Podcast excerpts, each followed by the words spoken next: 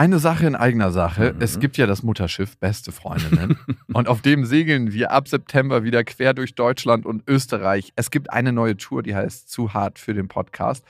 Und da kommen so ein paar Inhalte rein, die wirklich zu hart sind für den Podcast. Es gibt sehr viel Interaktion mit euch. Es wird ein Riesenspaß. Es ist immer wahnsinnig lustig, was uns die Leute danach spiegeln. Man hat einfach einen saugeilen Abend. Also wir zumindest. Wir zumindest und hoffentlich auch alle anderen. Wir hatten auch letztes Mal die Erfahrung gemacht, dass beste Vaterfreudenhörer bei der Tour waren und auch sehr viel Spaß hatten. Ja, unbedingt. Und unbedingt. irritiert waren, was wir hier überhaupt machen. ja, ganz Freunde. genau. Es gibt ja Leute, die hören beste Vaterfreunde, die kennen beste Freundinnen nicht. Mhm. Und es wird eine gesunde Mischung. Also sowohl beste Freundinnen als auch beste Vaterfreundenhörer werden abgeholt. Und ihr könnt euch jetzt die Karten sichern. Die Infos findet ihr in den Shownotes und die Karten gibt es auf bestefreundinnen.de. Und es gibt nicht so viele. Also falls ihr überlegt, macht's lieber jetzt. Eins, zwei, drei. Papa, ich habe lieb. Nein, hat nicht Papa lieb. Weil ich das nicht so mag.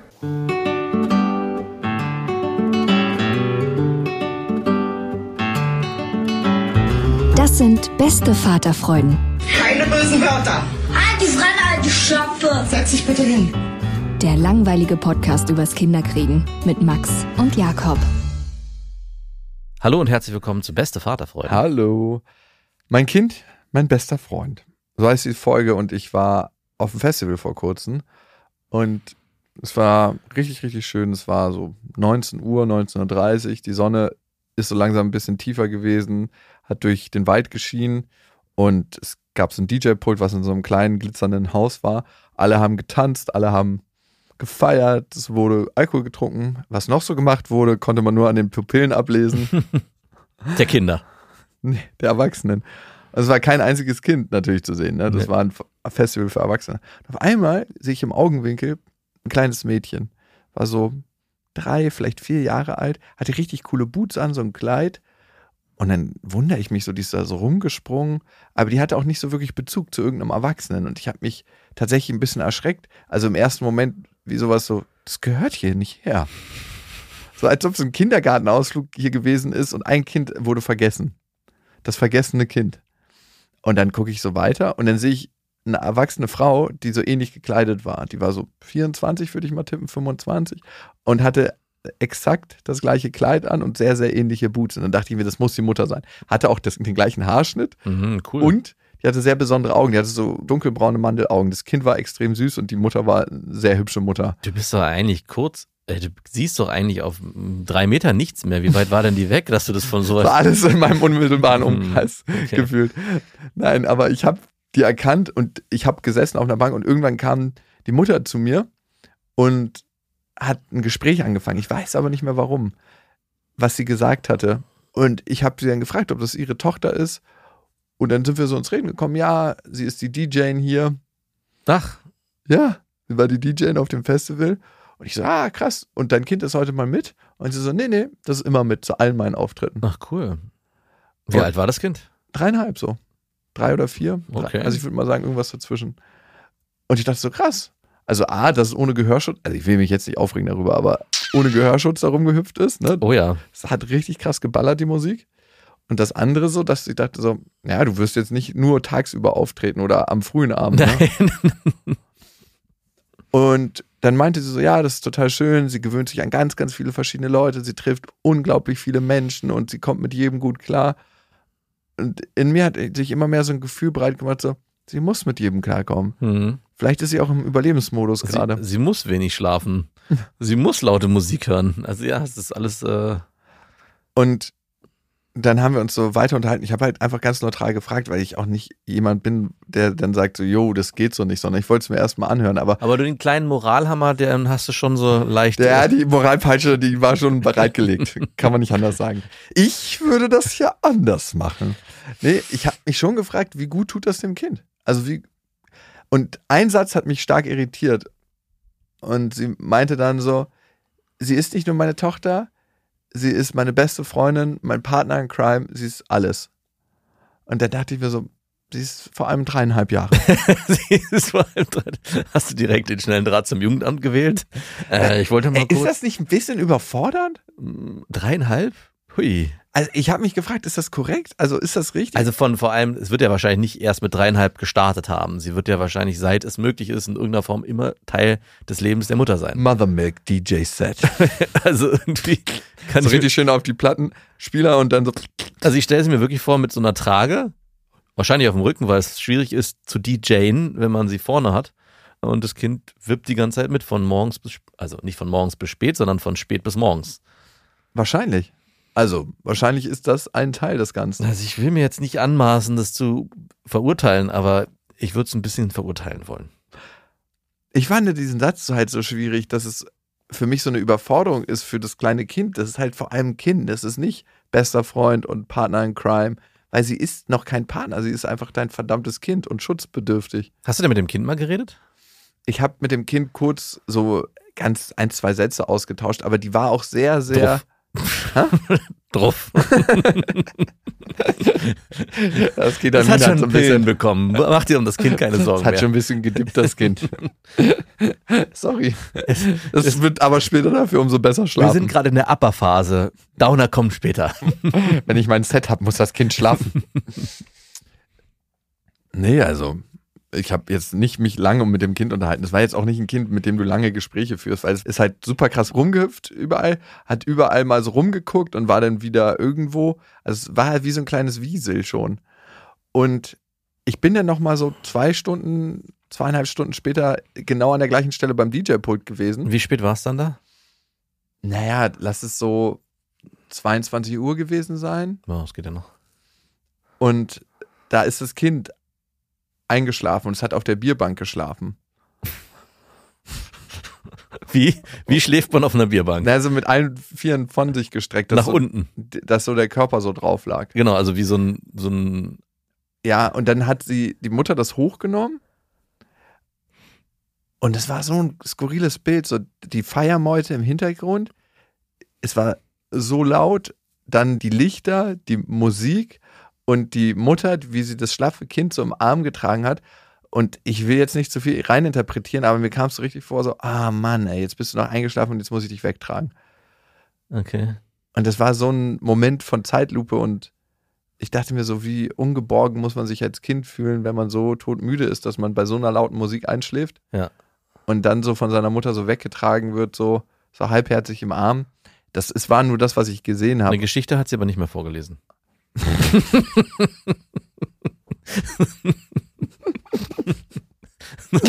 Ich spiele dir eine Geschichte vor, mein DJ-Set. Weil es wäre mir sehr wichtig, Kinder brauchen abends ihre Geschichte. Good vibes only. sie hat ja schon geschlafen. Deshalb war es dieses Mal, dieses eine Mal nicht Dieses notwendig. eine Mal. Vielleicht hatte sie auch eine Geschichte vorgelesen. Ja, wer weiß, wir wissen es nicht. Und ich hatte es nur nicht mitgekriegt. Ich gehe aber eher davon aus, dass es, wenn dann was auf dem Tablet gab, ohne Ton, weil die Musik ja laut genug war. Ja, stimmt. Oder sie hat krasse Noise-Canceling-Kopfhörer und kann die dann aufsetzen. Es gibt so kleine, haben wir auch, so ganz kleine äh, Ohrstöpsel, die man ins Ohr steckt für Schwimmen. Die kann man auch verwenden für zu laute Musik, für Kinder. Mega gut. Könnte ich ihr vielleicht mal geben. Beim nächsten Mal habe ich das dabei. Ja. Aber es ist sehr übergriffig, wenn du zu einer DJ hingehst und sagst, hey, vielleicht könnte das dein Kind gebrauchen. Bam, hast gleich eine sitzen. Und wo hat sie dieses Kind dann hingetragen? Das habe ich nicht gesehen, irgendwo hinters Haus. Auf die nächste Bierbank. Zwei nebeneinander gestellt. Ich mach's dir hier bequem. Sleep well. Kein Bett ist so hart wie das Leben. Du hättest ja mal dein schickes Hausboot anbieten können. Ja, vielleicht, ne? Aber dann hätte ich den, das kleine Kind rüberbringen müssen mit dem Sub. Oh, ich, ich hätte es auch nicht mehr gemerkt, ist auch egal gewesen. Aber vielleicht hätte, wäre das Sub komfortabler gewesen. Ja, du hättest Als das Sub auch holen können. Ja, stimmt. Hm? Wie unaufmerksam von mir. Diese eine Nacht sollst du gut schlafen. Aber es war so eine krasse Situation für mich, dass mir in dem Moment, obwohl ich in der übelsten Feierlaune war, mir die Tränen gekommen sind. Weil ich dachte so, wow, ey. Äh, das findet so vor deinen Augen statt. Und Ärgerst du dich im Nachhinein, das nicht angesprochen zu haben? Mhm. Nee? Weil das hätte nichts geändert. Also glaub ich habe bei solchen Momenten, wo ich, die ich erlebe, die ich dann so passieren lasse und am nächsten Tag darüber nachdenke oder auch später darüber nachdenke und schon die ganze Zeit das Gefühl habe, hey, sollte man hier nicht was sagen, dann danach über mich selbst mich aufrege, Hättest du mal was gesagt? hättest du mal was gesagt. Ich weiß halt nicht, Ich meine, das ist jetzt nur aus den Beschreibungen her, wahrscheinlich kann man da gar nichts sagen. Also du hättest wahrscheinlich, wärst nicht auf offene Ohren getroffen. Es war eh viel zu laut. genau. Aber Können wir mal kurz in Ruhe reden? eigentlich ist es schon eine. Ah, puh, ey, es ist, ich meine, ich verstehe ja den Ansatz, ich bin, weiß nicht, wahrscheinlich alleinerziehende Mutter und ich muss mein Geld verdienen und auch alles gut. Deswegen muss mein Kind bestimmte Sachen halt anders mitmachen als vielleicht bei Familien, wo das Kind zu Hause früh ins Bett, was weiß ich. Ja, und wenn sie die Jane ist und vielleicht sogar um die Welt reist, dann Ja. ist es ja auch ultra schwer, irgendwie Genau. bei den Gagen, die auch bei so einem Festival gezahlt werden, wahrscheinlich eine Nanny mitzunehmen. Und jeder soll sich selbst verwirklichen und bla bla bla. Aber das, was du beschreibst, hört sich schon sehr stark danach an, mein Wohl geht vor das des Kindes. Ja, wie ist es denn? Welches Wohl geht denn vor welchem? Ja, bitte. Keine Ahnung. Also ich kann ja nur für mich sprechen, aber bei mir ist oder bei uns ist es so, dass natürlich das Wohl der Kinder vor unserem steht. Was aber natürlich nicht heißt, dass wir uns in allen Punkten zurücknehmen. Aber es muss so ein gewisser Grundstock geschaffen sein. Und ich glaube, jeder weiß auch, was ein Kind braucht. Und ich glaube, ein Kind braucht nicht um 22 Uhr auf einer Party zu sein und auf einer Bierbank einzuschlafen, weil es zu müde ist. Natürlich kann man sich sagen, naja, wenn es dann müde wird, schläft es von alleine ein. Und das kann man ja auch wertschätzen, dass das Kind in der Lage ist, bei lauter Musik einzuschlafen. Das ist ja auch wirklich was Tolles. Ja, ist eine Coping-Strategie vielleicht oder Kopium, ja. Also, Opium-Strategie. aber, also, wenn du das so erzählst, ich weiß, ich hätte es auch nicht getan, aber äh, in dem Moment hätte ich mir gewünscht, ich hätte den Mut gehabt, was zu sagen. Also bei mir kam das noch nicht mal auf, der Gedanke, ob ich da jetzt was sagen soll, ne? Weil ich dachte mir so, wow, die leben so in ihrer eigenen Welt und das Kind zwangsweise mit. Das Kind würde daran- wahrscheinlich auch gar nicht, das Kind würde wahrscheinlich auch gar nicht verstehen, dass das andere besser ist, weil es das andere gar nicht kennt. Ja, wie soll ein Kind das Ja, auch verstehen? eben. Also für ein Kind ist ja alles das, was es erlebt, Normalität. Wenn die Eltern sich streiten, wenn es äh, geschlagen wird, wenn es missbraucht wird, alles ist im Grunde Normalität, weil es die eigene Lebensrealität ist. Ja. Das darf man ja immer nicht vergessen. Es ist ja nicht wie ein Erwachsener, der sagt so, oh, mein Vater, meine Mutter, mein Onkel schlägt mich, missbraucht mich. Das ist äh, nicht gut oder nicht normal. Weil die, es kennt ja, Ja. das ist ja das normal. Aber ich meine, als ganz simples Beispiel, äh, ob es jetzt äh, gut ist oder nicht gut ist fürs Kind, äh, ist der Schlafdefizit. Und es ist ja erwiesen, dass zu wenig Schlaf nicht gut für die Entwicklung ist. Also, dass wenn ein Kind zu wenig Schlaf bekommt und auch zu spät einschläft, dass es natürlich trotzdem den Alltag normal verbringt wie die anderen Kinder. Ja, du hast vollkommen recht. Das Kind war wahrscheinlich schon 18 und war immer bei den DJ-Set mit dabei. Und darum sieht es aus wie eine dreieinhalbjährige, weil es nicht gewachsen ist. weil es immer nur eine Stunde pro Nacht geschlafen hat. Und Sorry, auch- wir müssen schon wieder weiter. Der Flieger wartet. Und ich glaube auch, selbst wenn man schläft, bei lauter Musik zu schlafen, äh, ich meine, die Ohren hören es ja trotzdem, nur das Gehirn schaltet die Signale aus. Ich weiß nicht genau, wie das funktioniert, aber das, die Ohren nehmen die Musik, die Hast du noch nie bei Ballermusik? Na klar, aber- Schon, ne? Festival, Ja. ich meine Standard. Genau, und am nächsten Tag ist man irgendwie leicht gerädert. Ganz leicht. Könnte aber auch immer der, der Alkohol gewesen sein, in den meisten Fällen. Also ich, ich würde behaupten, nur Alkohol, wenn ich das in direkten Vergleich setze, die Nächte waren trotzdem erholsamer als die, wo ich die ganze Nacht neben einer lauten Box oder auf einem Festival eingeschlafen bin und zusätzlich noch diese Lärmbelästigung im Ohr hatte, obwohl mein Gehirn sie ja nicht in mein Wahrnehmen. ich liebe auch Festivals, wo halt eine Nachtruhe herrscht, ne? wo man sagt, hey, um 2 Uhr ist Schluss oder so. Ja, oder geil. wenigstens um 3 Uhr. Oder die weit weg sind. Oder so weit weg sind, dass man es jetzt nicht mehr so richtig hört. Mhm. Aber ich check das immer nicht so. Sleepless Floors, so zwei, drei Tage durch. Denke ich mir, ja, ihr seid alles richtig krasse Helden, aber ihr würdet das niemals durchstehen, wenn ihr nicht irgendwas einpfeift. Muss man einfach sagen, keiner tanzt fucking drei Tage durch, wenn er nicht sich irgendwas einschmeißen würde und alle so, ja, ich will so krass feiern. Ich mir, vor was willst du dich denn wegfeiern? Ja. Also ich, ich check das auch immer nicht, warum will man drei Tage am Stück feiern? Warum muss man sich so viel einpfeifen, dass man drei Sta also sorry, vielleicht bin ich da zu intolerant, aber ich habe es noch nie gecheckt. Hat denn irgendjemand anders das Kind noch irgendwie, hast du noch von irgendjemand anders verachtende Blicke gesehen? Also hätte da so ein Mhm. Tumultpulk sich auftun können, wo Give das Kid free, Britney stands free the kid. Free Britney. Ja, vielleicht hieß es Britney. Nee, ich war, glaube ich, der Einzige, der so gefühlt die Situation. Aber immerhin war das unterlassene Hilfeleistung von mir? Weiß ich nicht. Nein. Ich Jetzt meine, kriege ich doch gerade ein schlechtes Gewissen. ich meine, die anderen haben ja auch nicht geholfen. Ich muss mir nur mal den DJ-Namen angucken und gucken, wo sie jetzt rumfliegt als nächstes. Ja, mach das doch mal. Weißt du den noch? Aber es haben nicht so viele auf der Stage aufgelegt und ich weiß noch die Zeit, also wird es Okay. nicht so schwer sein. Easy. Detective. Detective Jacob. Sankt Jakob. Ein Auftrag wartet. Hier findet Kindswohlgefährdung statt. Machen Sie sich auf den Weg. Ich bin schon auf dem Weg mit meinem Hausboot. Es dauert nur sechs Tage, bis ich da bin. Die Strecke von sechs Kilometern nehme ich gleich in Angriff. Nee. Ach, es ist super schwierig, weil es könnte ja auch nur eine Ausnahme gewesen sein. She's my best friend, my partner in crime und sie kommt auf jedes Festival Okay. mit. Ich möchte dich nur noch mal an die Worte erinnern. Vielleicht war genau diese Situation eine Ausnahme, dass ihr Set schon so früh war. ja, das könnte natürlich sein. Ja, ich glaube, beim nächsten Mal sage ich was. Oder ich suche mir den Namen raus und schreibe ihr noch mal eine E-Mail. Wie wär's damit? Ja, mach das doch nochmal. Ja, und ich habe mich gefragt, ob nur ich derjenige bin, der diese Genau. Situation anders anguckt. Vielleicht aus der Brille eines Vaters? Ja, Glaubst du, man bewertet sowas andere? Ja, ja. auf jeden Fall. Ja, weil ich habe nämlich genau mir gedacht, ey, wenn du jetzt noch kein Vater wärst, würde dich die Situation überhaupt so tangieren oder interessieren? Also wenn ich zurückgucke und die Situation als Nichtvater erlebt hätte, hätte ich wahrscheinlich so gesagt, ey, ist doch voll cool. Also es ist doch total geil, mit deinem Kind irgendwie die Zeit so zu verbringen und du musst dich nicht einschränken und das Kind hat ja auch offensichtlich Spaß an der Situation. Es tanzt ja hier und wenn es müde ist, schläft es ein. Also was ist dabei? Weil, glaube ich, viele, bevor sie Kinder haben, sich gar nicht so richtig bewusst sind, was braucht ein Kind überhaupt. Also wusstest du, was ein Kind alles braucht, bevor du Vater geworden bist? Man hatte so ein gewisses Grundverständnis, weil man ja auch eine gewisse Erziehung mitbekommen hat, aber gewisse kleine, feine Nuancen, dass es eigentlich auch einfach sein kann, wenn ein Kind eine halbe Stunde später zum Beispiel ins Bett geht, dass der ganze Abend anstrengend fürs Kind wird und damit auch der ganze Tag, dass gewisse, dass das was sein kann, was ein Kind stört. Genauso umgekehrt, dass es ein Kind nicht stören kann. Also, dass es ganz im Alltag ganz viele Feinheiten gibt, auf die man Rücksicht nehmen muss, aber trotzdem ein gewisses Grundkonstrukt halt da sein muss.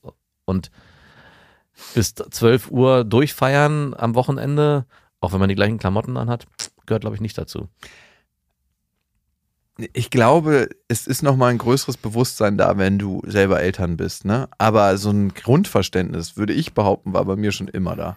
Also, so, hey, wenn ein Kind müde ist, braucht es einen geborgenen, möglichst ruhigen Rahmen und keine Ballermusik.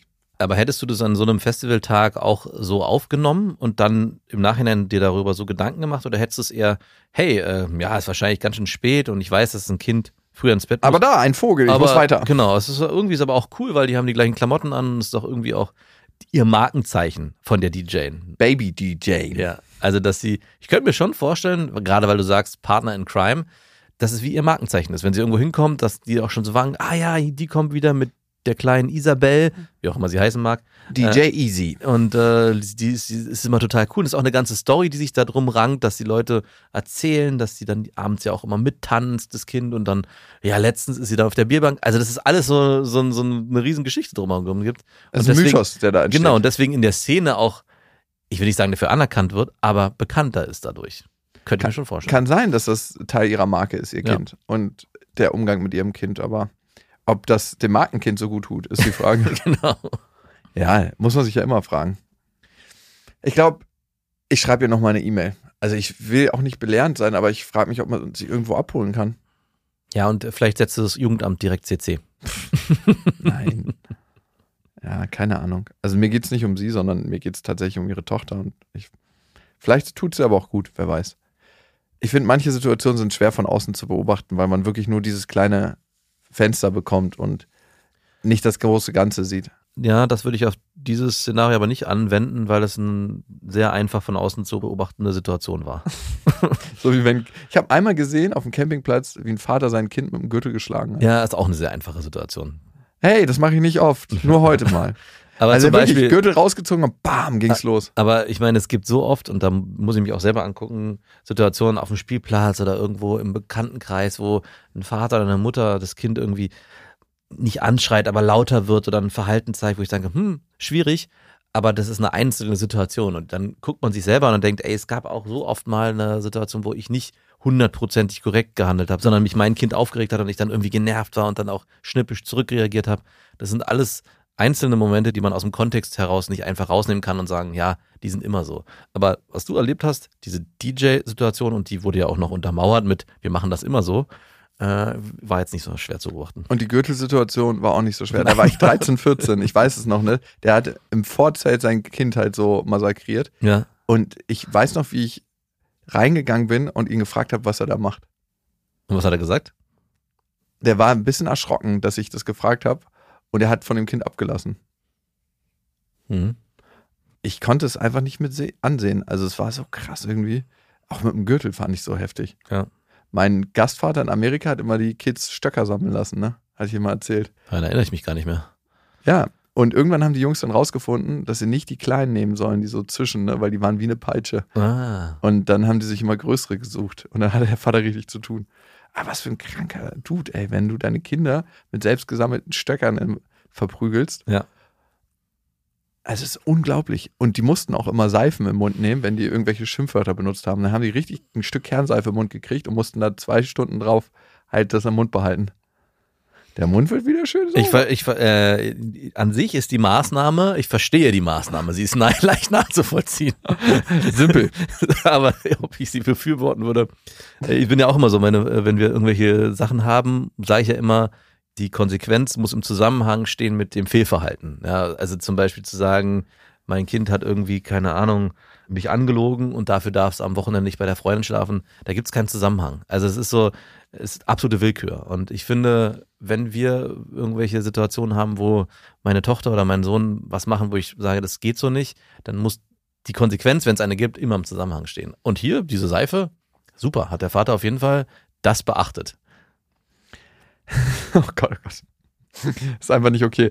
Aber man selber verhält sich ja auch nicht immer so korrekt. Ne? Ich habe dir letztens davon erzählt, wie ich so einen Heroin-Junkie richtig unfreundlich aus dem Haus geschmissen habe. Ne? Ja. Und ich hatte die Situation wieder. Ah, mit demselben. Nee, zwei andere.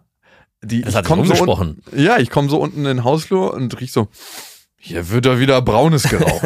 weißt du, wie das riecht? Klar weiß ich, wie das Wie riecht. riecht denn das? Sau süßlich. So ein bisschen so wie, Zucker?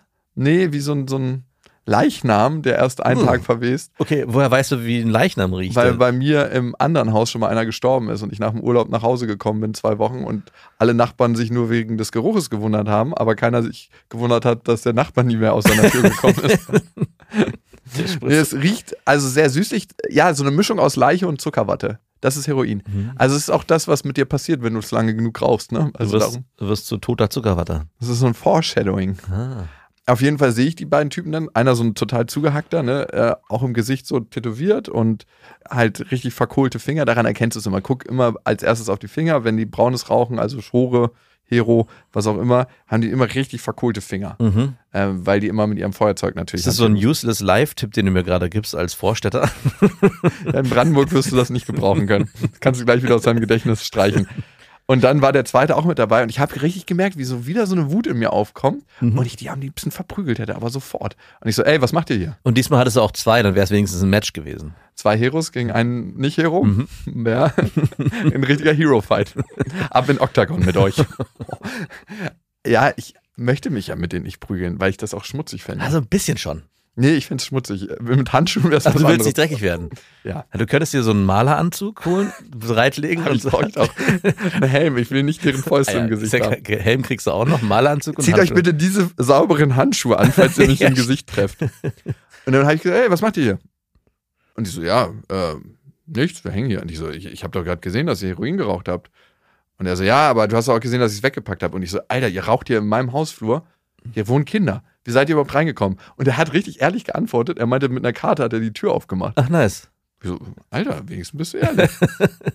Dann habe ich gesagt, dass sie abhauen sollen. Aber ich war diesmal ein bisschen freundlicher. Aber ich habe schon leider immer so einen aggressiven Grundmodus, wenn ich sowas entdecke, weil ich mir denke, hey, könntet ihr bitte mal das Haus verlassen? Hier wohnen. auch-" Die wissen das alles. Die sehen, dass da hinten Kinder sind. Die sehen die Kinderfahrräder. Ich habe dann halt gefragt, warum die hier rauchen müssen. Ich war ein bisschen freundlicher. Also ich habe mich gebessert. Ist Aber- es besser gewesen? Warst du danach befriedigter als beim letzten Ja, Mal? ich habe mich nicht ganz so schlecht gefühlt. Aber ich nehme auch an, dass es der Ton ist, der funktioniert. Also ich Ja. glaube, ein weicherer Ton so, hey, was macht ihr denn hier? Ja, wir rauchen Heroin und du verpisst dich jetzt mal. Ich wohne hier. Also ich würde auch gerne hier sein dürfen. Ich würde mir wünschen, dass ihr geht. Wenn mir kommt das Gefühl auf, dass ich den Wunsch in mir habe, dass ihr achtet, dass ihr Kinder wohnt und bitte woanders euer Heroin raucht. Ich kann ja eure Abhängigkeit, euren Suchtdruck sehr, sehr gut nachvollziehen. Klammern kann ich nicht. Da Aber das hatte ich letztes Mal schon gesagt, ne, dass äh, ich das gar nicht verkehrt finde, dass man auch eine gewisse Strenge und Härte mitbringen darf. Und ich glaube, dass es auch gar nicht schlecht ist, eine gewisse Wut auch nach außen zu kommunizieren. Dass derjenige die Emotion auch spürt, die in dir ist. Da sich das zu deckeln und zu sagen, ja, also ich fände es schon ganz gut, wenn ihr gehen würdet, das darf ruhig auch spürbar sein für den Gegenüber. Brauchst du noch so einen Nachsatz wie, wenn ich euch nochmal hier sehe, tretet ihr euch die Kniescheiben aus? Ja. Okay. Den habe ich nicht gebracht, würde ich auch nicht. Also, wie gesagt, ich Nein, meine, ich, vielleicht ever. hat dir ja irgendjemand die Aufgabe gestellt, dich mit diesen Heroin-Junkies. Äh, Warum kommen die immer wieder in mein Leben? Ja, Gut. vielleicht, vielleicht äh, sind sie auch in deinem Wahrnehmungskreis so auf. Also, vielleicht würde jemand anders sie gar Vielleicht nicht wohne sehen. ich auch einfach in einer Gegend, wo es halt. Vielleicht auch. Ja, ganz ehrlich. Vielleicht würde jemand anders vorbeigehen und sagen: "Sch- Hallo, schönen guten Tag und einfach vorbeilaufen, gar- würde gar nicht Würdest du dran vorbeilaufen, wenn Nein, ich würde mit in deinem raus. Hausflur Heroin rauchen? Die würden da rausfliegen. Ja. Also, Maleranzug an, Helm auf. Meine Schwester hat mich mal gefragt, ob ich dann keine Angst habe, ne? Ja. mich mit denen anzulegen. Und ich habe gar nicht dran gedacht, weil ich bin dann innerlich in so einer Wut, weil ich, also ich bin so in so einer Rage dann so innerlich, weil ich mir denke, was fällt euch ein? Mhm. Und in mir weiß auch was, wenn du einmal zuckst bei Leuten, ne, die auf der Straße leben, die haben ja dieses Straßengame noch ganz anders, ne? Ja. Wenn du einmal zuckst und zurückweichst, das ist wie so ein Hunderudel. Es ist im Prinzip genau das gleiche wie Kindererziehung.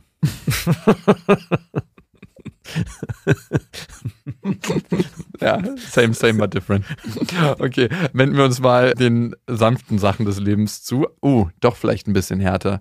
Ihr könnt uns ja Hörermails schreiben und es kam was rein, was ja, recht heftig ist. Und die Nachricht kommt von Daniel. Und sein kleiner Sohn heißt Jan. Und er möchte gern seit der Trennung von seiner Freundin vor drei Jahren seine Geschichte erzählen. Die Geburt von Jan war im Januar 2018. Auszug meiner damaligen Freundin mit unserem Sohn im Sommer 2018. Es folgten Beratungsgespräche bei Familientherapeuten, zwei verschiedene, welche die Mutter von Jan jeweils abbrach. Thema hierbei war immer die Verweigerungshaltung seitens der Mutter, mir mehr Zeit mit unserem Sohn zu geben. Es gipfelte in der ersten Gerichtsverhandlung, in der ich für mein Umgangsrecht gekämpft habe. Neben einer, aus meiner Sicht, unzureichenden Umgangsregelung erhielten wir die Pflicht, an einer Elternkonsensberatung des Jugendamts teilzunehmen. Nach anderthalb Jahren wurde diese seitens des Jugendamtes, üblich sind drei bis sechs Monate, wegen der dauerhaften Verweigerungshaltung der Mutter in Bezug auf Umgänge und Übernachtung abgebrochen. Daher kam es zu einer weiteren Gerichtsverhandlung. In dieser wurden dann für mich gute Umgangsregelungen getroffen. Da ich Lehrer bin, hätte ich grundsätzlich zwar noch mehr Zeit für unseren Sohn, aber dennoch war, bin ich erstmal zufrieden mit den neuen Regelungen. Nun ist es aber so. Leider verweigert sich mein Sohn seit fünf Wochen, außer an drei Umgängen hat es geklappt, zu mir zu kommen. Davor war es kein Problem, die Übergaben zu meistern. Genau zu diesem Thema stelle ich am Ende meiner Mail noch eine Frage. Die Mutter, so sehe ich es, manipuliert und beeinflusst unseren Sohn massiv, sodass mir wahrscheinlich nur der erneute Gang zum Familiengericht bleibt. Durch viel Unterstützung habe ich nun die neue Lebenssituation aufgenommen und mittlerweile allein ein Haus gebaut und letzte Woche ist meine neue Partnerin bei mir eingezogen. Daher kann ich sagen, dass ich wieder mit beiden Beinen im Leben stehe. Dennoch gibt es nach wie vor erhebliche Belastungen mit der Mutter unseres Sohnes, sodass eine Kommunikation nicht möglich ist. Das Thema wäre aber nochmals eine längere Mail wert. Meine zentrale Frage. Wie kann die Übergabe gelingen, wenn mein Sohn sagt, dass er nicht zu mir will? Darf ich ihn einfach packen und mitnehmen? Ist das pädagogisch sinnvoll? Was meint ihr dazu?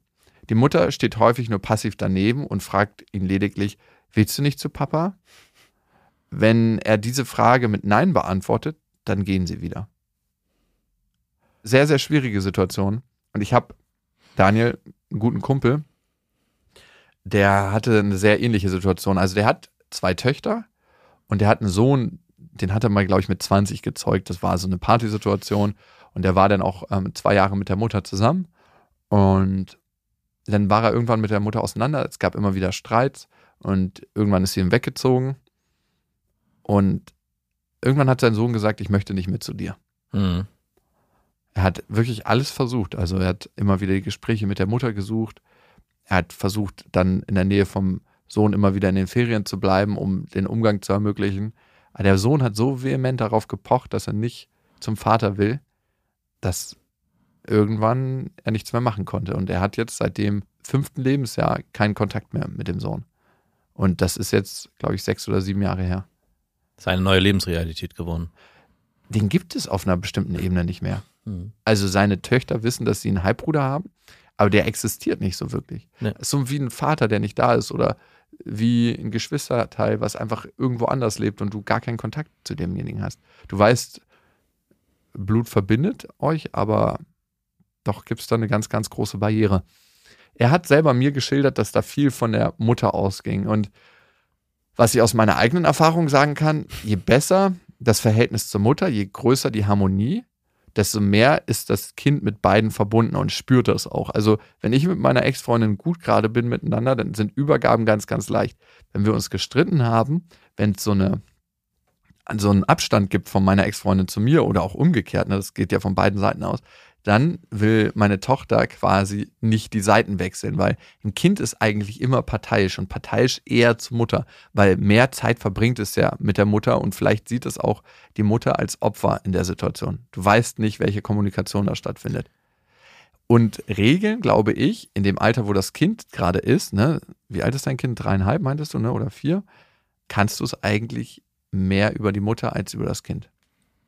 Es ist nochmal super interessant, wie wenig gerichtliche Entscheidungen am Ende bewirken. Und ich glaube, dessen war sich die Mutter auch teilweise die ganze Zeit bewusst und hat deswegen auch den Kampf so lange hinausgezögert, weil sie wusste, umso mehr Zeit sie mit dem Kind verbringt, umso schwieriger wird es am Ende auch den Kontakt zum Vater natürlich herzustellen. Ja, und es kommt noch eine andere Sache dazu. Sie hat einen neuen Papa. Nein, Partner. Das war ein freudscher Versprecher, aber der ist richtig, weil sie nennt diesen Papa E. Vor Papa- dem Kind und das Kind nennt ihn jetzt auch Papa E. Papa E? Ja, E scheint sein Vorname zu sein. Ach so. Emil, Papa Emil. Oh, das würde mir ja sauer aufstoßen. Im Prinzip ist es die, wieder auch hier wieder die Quantität äh, hat dazu geführt, dass das Kind sich die Bezugsperson ausgesucht hat. Ist ja auch natürlich. Und das ist auch, dem Kind kann man da gar keinen Vorwurf machen. Also es ist Ja, doch. Ein bisschen schon. Und das ist eigentlich das Tragische. Dein Sohn steht nicht zu dir, Daniel. Das ist eigentlich das Tragische an der ganzen Geschichte, dass man selber ja in der Situation der absoluten Ohnmacht ist, sich was wünscht, auch gerichtlich eingefordert hat, Recht bekommen hat und am Ende bei der Übergabe, die man jetzt einfordern kann, weil es ja gesetzlich so vereinbart wurde, man trotzdem als Vernunftsmensch dann sich wahrscheinlich dafür entscheidet, und das tust du ja, zu sagen, okay, ich lasse das Kind trotzdem selbstbestimmt entscheiden, was es will. Und wenn es dann vor dir steht und sagt, nein, ich möchte nicht zu Papa, ich möchte zu Mama, bleibt dir nichts anderes übrig, als zu sagen, ja, ich akzeptiere die Entscheidung, obwohl du eigentlich weißt, dass es anders sein müsste. Und es ist eine extrem schwierige Situation und ich wüsste nicht, wie ich mich entscheiden würde. Aber mit was man es vielleicht vergleichen kann, und auch wenn es ein absolut hinkender Vergleich ist, wenn ich mich daran erinnere, wie diese Kita-Situation war und das Abgeben des Kindes an die Erzieherin und ich diesen Widerstand meiner Tochter und auch meines Sohnes, obwohl bei dem fast gar nicht, aber vor allem bei meiner Tochter erlebt habe, die geschrien hat, geweint hat und sein, sie möchte nicht und sie will nicht. Und man trotzdem irgendwann gesagt hat, okay, du musst aber, es geht nicht anders und das Kind übergeben hat an die Erzieherin, das Kind dort weitergestrampelt hat und dann traurig gegangen ist und irgendwie mit Trauer im Bauch und alles war, fühlte sich falsch an. Und dann, als man das Kind am Mittag wieder abgeholt hat, trotzdem auf ein freudiges Kind gestoßen ist, was gesagt hat, der Tag in der Kita war total toll. Es hat total Spaß gemacht. Mhm. Und das hätte es nicht erlebt. Und das hätte es nicht erlebt. Und ich weiß jetzt natürlich, dass der Vergleich hinkt. Das ist eine Situation, die äh, forciert wird und man ja trotzdem die, äh, am Ende kommt die gleiche Person wieder, die äh, es auch abgegeben hat. Aber auch hier könnte es eine Möglichkeit sein, zu sagen, das ist so entschieden, das kind, dem Kind zu erklären, du musst jetzt mitkommen und dann auch darauf hoffen, dass die Mutter dann nicht dort steht und sagt, ja, es tut mir leid, mein Schatz, Papa will das so, ich will das ja gar nicht. Das wäre natürlich der Untergang nochmal stärker, sondern dass sie wenigstens, und das könnte man vielleicht verlangen, neutral bleibt in der Situation, wenn sie schon nicht zugewandt bleibt, und das Kind mitnimmt und das mal probiert, was es macht, ob der Tag dann trotzdem so schön sein kann, dass du am Ende des Tages mit einem guten Gefühl rausgehen kannst. Also wenn es am Ende des Tages für das Kind, und das kannst du das Kind ja fragen, wie war es denn für dich? Scheiße. und der Satz fällt, dann könnte man überlegen, ob das sinnvoll ist. Wenn man aber am Ende des Tages von dem Kind hört, Papa, es war doch ganz schön. Und war ich, doch nicht so schlimm. Genau, und ich würde, äh, und das dann auch fragt, möchtest du das nochmal mit mir Zeit verbringen und das Kind das vielleicht sogar bejaht, wird es trotzdem beim nächsten Mal wieder zu dieser Situation kommen. Ja. Ich finde, das einzig Wichtige ist, wie sieht Papa Emil die ganze Sache? das ist ja der neue Papa jetzt. Und der hat das eigentlich zu entscheiden. Also, nein. Ähm, Sorry. Das wäre was, was mich krass fuchsen würde, tatsächlich. Also, ich meine, du bist ja genau in der Situation, dass dir das ja auch widerfahren könnte. Wie würdest du dich denn verhalten? Mir ist es in abgeschwächter Form Ah. schon öfter widerfahren. Also, dass ich zur Tür komme und meine Tochter sagt, ich will heute nicht zu Papa. Ja. Aber meine Ex-Freundin ist dann halt auch so, dass sie sagt, ja, Mama hat Termine, geht halt leider nicht anders. Also sie ist da ganz klar auf meiner Seite, aber auch um ihr eigenes Wohl zu stützen. Aber man merkt auch, und da kann ich ihr auch keinen Vorwurf draus machen, dass sie empathisch bei dem Kind ist und das Gefühl nachvollziehen kann, dass meine Tochter nicht zu mir möchte an dem Mhm. Tag. Und ich kann es irgendwie auch nachvollziehen. Ja. Also, weil, wenn ich es mir aussuchen könnte, wäre ich ja wahrscheinlich auch lieber bei meiner Mama. Obwohl es auch bei Papa lustig ist. Ja. Und schön. Vielleicht nicht ganz so geborgen. Aber auch das haben wir jetzt besser in den Griff gekriegt. Glaub, ich, auch ich kann da nochmal einen Vergleich ziehen, auch wenn es der auch wieder sehr stark hinkt, aber selbst in einer Familie, wo alle zusammenleben, gibt es immer wieder die Situation und gerade heute Morgen hatten wir die Situation, dass Felix unbedingt bei Mama bleiben wollte. Mama musste aber mit Marie in die Schule fahren und deswegen ging es nicht und er hat geheult, hat wirklich dieses, kennst du, wenn Kinder so heulen und anfangen so, so schluchzen, zu zucken so leicht ja. und äh, ich dachte, was ist denn hier los? Aber Jetzt ich, gleich knallt es mit dem Gürtel. weil meine Frau kam halt nochmal und hat ihn dann auf den Arm genommen und hat ihn wollte nicht los und meinte, du gib ihn mir jetzt bitte. Er muss es jetzt einfach verstehen und ertragen, dass er nicht bei dir bleiben kann und habe ihn dann zu mir genommen, musste ihn wirklich strampeln festhalten. Fünf Minuten später war die Sache geklärt, alles war gut, wir haben gespielt, wir haben, er hat mit mir gekuschelt. Es war halt auch eine, eine Vielleicht eine Machtsituation? Genau, eine Machtsdemonstration. Ich äh, entscheide hier über mein Wohlergehen, klar, aber ich entscheide auch über eure Köpfe hinweg. Jetzt ist das natürlich äh, nicht vergleichbar mit so einer Situation, wie du sie beschrieben hast in der Mail, aber auch da ist man in einem inneren Konflikt. Mache ich das jetzt? Tue ich meinem Kind weh, indem ich es meine, der eigentlichen Person, zu der es hin will, entreiße? Oder ist es auch was, was das Kind lernen muss, dass es manchmal im Leben Entscheidungen gibt, die es halt nicht eigenständig bestimmen kann? Mhm. Ganz, ganz schwierig. Also bei dir, Daniel, ist ja nochmal die Sondersituation, dass eure gemeinsame Entscheidung eigentlich nicht von deiner Ex-Freundin mitgetragen wird. Ja. Das überträgt sich emotional auf das Klar. Kind. Ist es die bessere Situation, das Kind jetzt zu nehmen, zu packen und zu sagen, okay, wir gehen jetzt los? Jein. Es ist nicht die bessere Situation. Na, ist es die bessere Lösung, als das Kind einfach da zu lassen und zu sagen, ja, ich hau wieder ab? Also, das kann man nicht mit Ja oder Nein beantworten. Ich finde, vielleicht beides sogar mal ausprobieren und zu gucken, wie macht sich das Kind dann an dem Tag, wie Genau. ist es im Verlauf. Weil jetzt einfach jedes Mal abzudackeln und zu sagen, ich sehe meinen Sohn jetzt nie wieder, weil das wird sich ja versteifen, die Situation. ist ja dann nicht irgendwann so, dass das Kind sagt, ja, okay, jetzt nach sieben Jahren habe ich es mir überlegt, jetzt möchte ich doch Ja. zu Papa. Also, weil sowas verfestigt sich. Ich weiß es ja von meinem Kumpel, das hat sich verfestigt. Das war genau diese Situation. In sieben Jahren ist der leibliche Papa nicht mehr der Papa. Das ist irgendeine Person. Papa eh. Genau. Papa ist der leibliche Papa dann. Also, er wird noch wissen, dass er einen anderen biologischen Vater hat. Ja, aber er wird es nicht, er wird es wissen, aber er wird es nicht fühlen. Und Falls sie deswegen, mit Papa E noch zusammen ist dann. ja, vielleicht gibt es auch einen neuen Papa E. Oder Papa S oder F oder I oder A. Aber Daniel, ich fühle dich in dem, was du durchmachst und das ist eine heftige Situation. Was ich für mich immer mache und was nicht so leicht ist und was man vielleicht auch in dem Podcast hier manchmal nicht so mitkriegt, ich überdenke und gucke mir mein eigenes Verhalten an. Was ist mein Anteil in der Situation? Ne? Was ist mein Anteil meiner Ex-Freundin gegenüber? Und man tendiert schnell dazu, einen Schuldigen zu finden. Meine Ex-Freundin ist wirklich so und so und so und so und ich kann gar nichts machen. Wie wäre es denn, wenn du alles für dich tust, was du tun kannst? Dann wird es dir auf jeden Fall leichter fallen, auch eine Situation loszulassen. Weil wenn man alles von ganzem Herzen getan hat und mit sich selber im Reinen ist, dann gibt es nichts mehr zu tun. Mhm. Und mir fällt es persönlich dann leichter, Situationen so anzunehmen, wie sie sind, weil es tatsächlich aus meinem Herzen, aus meiner Überzeugung heraus nichts mehr zu tun gibt.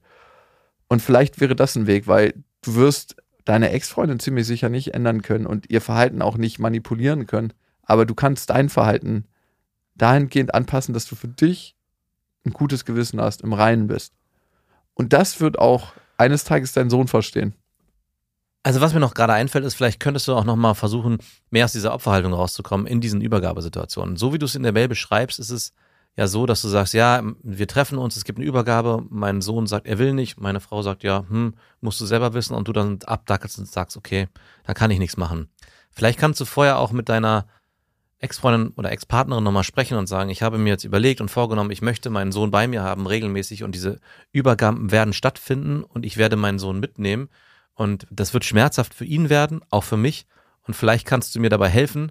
Du musst mich ja nicht vorher unterstützen, indem du mich schön redest, aber für dein Kind oder für unser Kind, vielleicht kannst du es ihm leichter machen. Also immer wieder sich auf das Kind beziehen und zu sagen, auch wenn wir uns nicht äh, leiden können und auch wenn du das mir nicht gönnst, vielleicht möchtest du trotzdem, dass dein Kind keinen Schmerz hat oder es fürs Kind leichter ist. Und ich werde es machen, so oder so. Also die Entscheidung für mich ist gesetzt. Ich werde das Kind mitnehmen und würde mir natürlich wünschen, dass es eine angenehme Übergabe ist für alle Beteiligten. Wenn es das nicht ist und du mir nicht dabei helfen willst, akzeptiere ich das auch, aber es bleibt so. Also mehr in die proaktive Konfrontation gehen und versuchen, konstruktiv aus der Situation mit ihr gemeinsam rauszugehen, anstelle zu sagen, ja, ich kann ja nichts machen, die Mutter verhält sich halt so. Vielleicht wäre das nochmal eine Überlegung. Daniel, viel Kraft, viel Erfolg auf deinem Weg und jo, wir sind in Gedanken bei dir. Schreib uns, wie es ausgegangen ist. Und ihr wisst ja, es gibt keinen richtig oder falsch. Situationen haben mindestens immer zwei Perspektiven. Macht's gut. Das waren Beste Vaterfreuden mit Max und Jakob.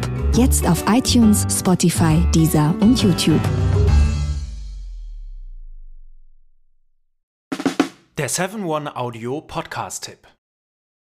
Hallo, ich bin Lynn. Und ich bin Leo. Ihr kennt uns vielleicht schon vom True Crime Podcast Mord auf Ex. Eigentlich sprechen wir da ja jede Woche über Verbrechen. Mhm. Aber da gibt es ja noch ein anderes Thema, das die Menschen und uns schon immer fasziniert hat. Die Liebe. Krasse Geschichten, die wirklich passiert sind. Bonnie und Clyde zum Beispiel. Cleopatra und Caesar. Oder Diana und Charles. Oder halt Camilla. Liebe gibt's bei True Love aber auch nicht nur im klassischen Sinne. Es geht auch um Familie, um die Liebe zum Beruf oder sich selbst oder Freundschaft. Am besten sind ja auch eh die Filme, wo dann am Ende steht, nach einer wahren Begebenheit. Mhm. Das sind so Geschichten, die kannst du dir eigentlich gar nicht ausdenken. Ja. Und das gibt's jetzt eben als Podcast. Und das Ganze heißt True Love. Ja, der Name sagt es eigentlich schon. Aus True Crime wird True Love. Krasse Geschichten, Plot-Twist und verrückte Protagonisten. Es ist also in anderen Worten ein Podcast für alle, die True Crime hassen, aber auch für alle, die True Crime lieben. Macht euch bereit für ein neues Podcast-Genre, True Love. Oh, ich kann es gar nicht abwarten, euch die Geschichte zu erzählen von zum Beispiel dem Jungen, der nach seiner Mutter gesucht hat. Jahrelang, auch wenn ich wahrscheinlich dabei heulen werde. Oder die Geschichte von Sissy. Also der Film ist nichts dagegen. Ab dem 20. Oktober, überall wo es Podcasts gibt, True Love. Echte Geschichten, wahre Liebe. Voller Werbespruch, oder? Ja, aber es ist ja auch schön. Der Podcast macht ja glücklich. Ja, deswegen jetzt am besten direkt abonnieren.